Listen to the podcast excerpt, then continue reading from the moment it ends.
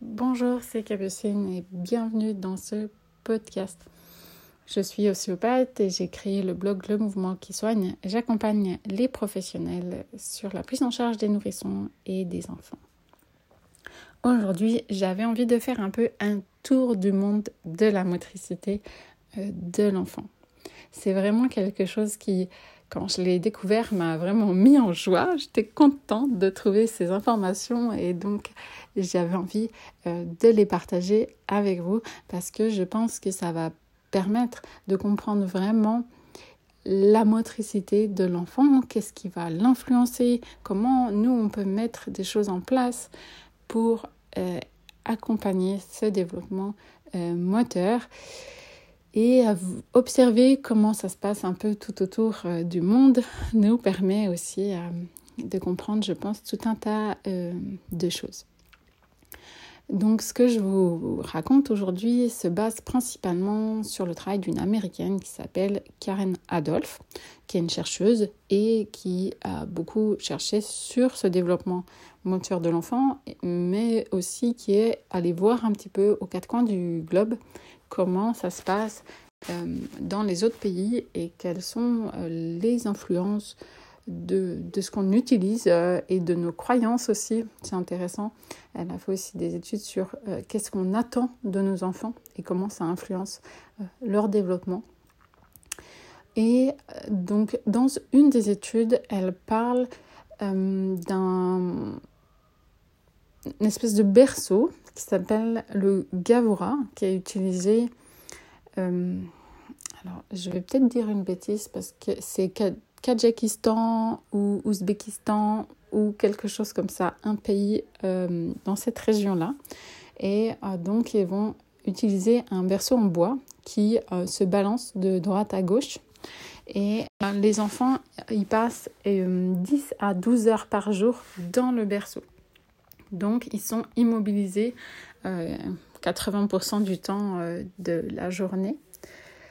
Euh, et si vous voulez voir à quoi ça ressemble et comment ils l'utilisent, il y a eu un reportage sur Arte, c'est un train pas comme les autres, et ils, ils, montrent comment ils utilisent le Gavora. Et c'est intéressant parce que là, on voit vraiment comment, comment ils installent le bébé dedans et comment il, le berce. Et mm, on voit aussi les enfants plus grands. Et pour moi, ça, c'était super intéressant parce que euh, on, voit que eh bien, tous les enfants, en fait, ils avaient la tête plate, donc plagiocéphalie pour tous les enfants plus grands. Il y en avait peut-être un ou deux qui avaient une tête euh, un peu plus ronde, mais globalement, c'était vraiment euh, des plagios très, très prononcés. Et euh, parce que, ben voilà, hein, immobiliser euh, la majorité de la journée, la majorité de la nuit, hein, forcément, ça fait un hyper appui au niveau de la tête, euh, des contraintes tout le temps. Et, et, et ça s'aplatit. Et ça me fait penser aussi, je me souviens d'un de mes patients, il devait avoir, je sais pas, 55, 60, quelque chose comme ça. Oh, une tête, mais plate, plate, plate. Je me suis dit, et on est venu à parler de ça des problèmes de, de plagiocéphalie. Et il me dit Ah, mais moi, je suis turc et je suis un turc des montagnes. Et en Turquie, les bébés, ils sont euh, langés dans des berceaux en bois. Donc, ça devait être proche du Gavora.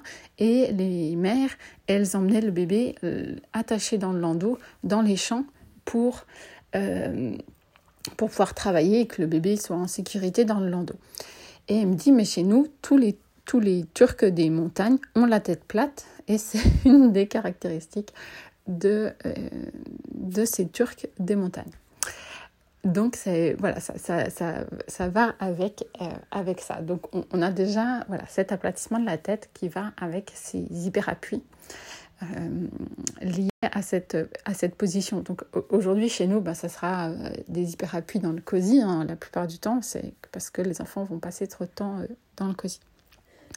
Mais ce qui est intéressant de cette recherche de Karen Adolphe sur ce Gavora, c'est qu'elle a vraiment fait la corrélation entre le temps passé dans le cosy et le, le dans le Gavora, pardon, lapsus, euh, et le développement moteur de l'enfant.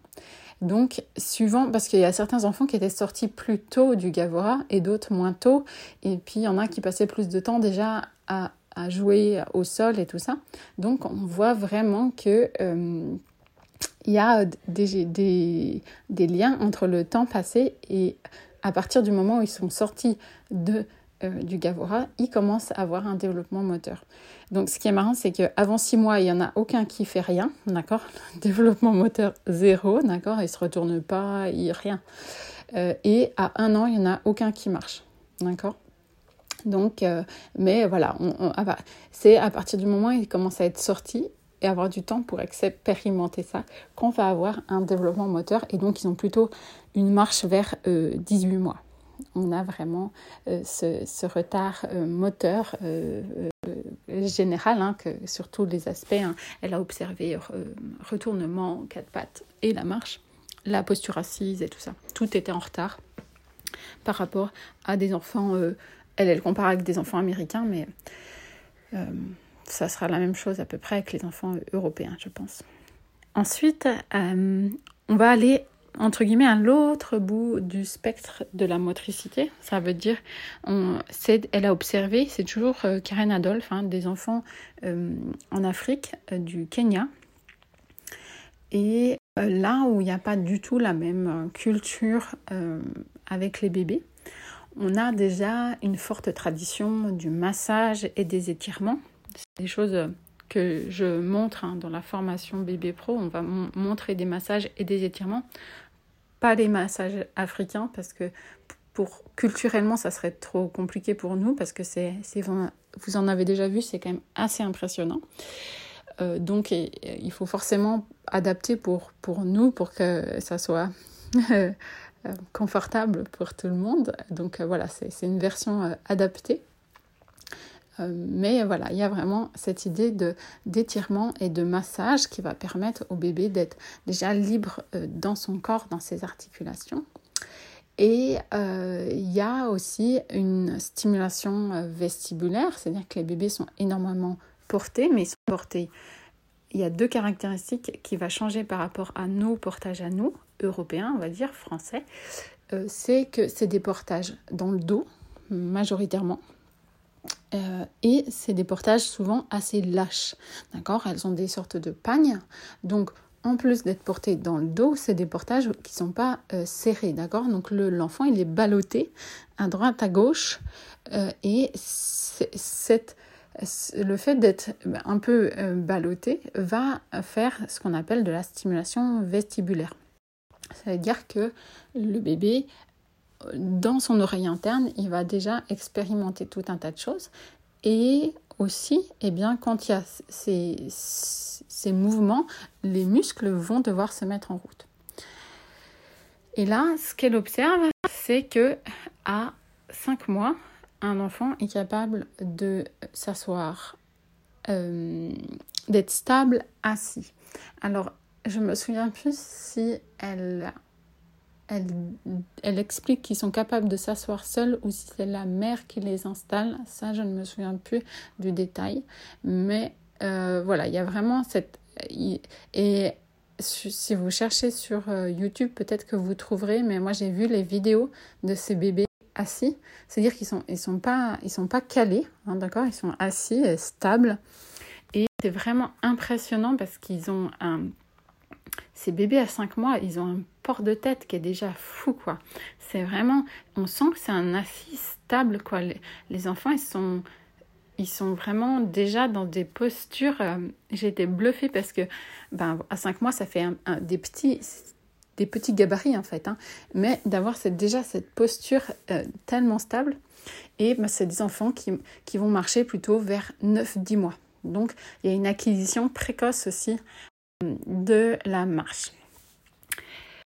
Donc euh, voilà un petit peu euh, ce que j'avais envie de faire dans ce, tour du monde. Alors c'est plutôt les deux extrémités, hein, d'accord, euh, qui ont été étudiées, hein, ceux qui sont très très immobilisés, et puis à l'opposé du spectre, ceux qui sont hyper stimulés de par la manière de porter, de par les massages, les étirements mais je trouvais que c'était intéressant de voir comment ça se passe un peu et de, de pouvoir aussi adapter ça pour nous qu'est-ce qu'on va pouvoir faire, pouvoir comprendre que c'est le temps passé dans le COSI ou immobilisé va pénaliser aussi le développement moteur. Voilà, n'hésitez pas à mettre des commentaires, à me donner votre avis sur euh, ce podcast, et à le partager. Si jamais vous souhaitez aller plus loin et vous former, n'hésitez pas à nous rejoindre dans la formation euh, Bébé Pro, la formation qui va aller plus en détail. Euh, je vais vous montrer exactement comment on peut accompagner ces enfants pour avoir un développement optimal. Et, euh, et, bien sûr que tout ça va avoir aussi un impact sur plein d'autres choses, hein, le sommeil, les reflux, etc., etc. Voilà, je vous souhaite euh, une bonne fin de journée. Au revoir.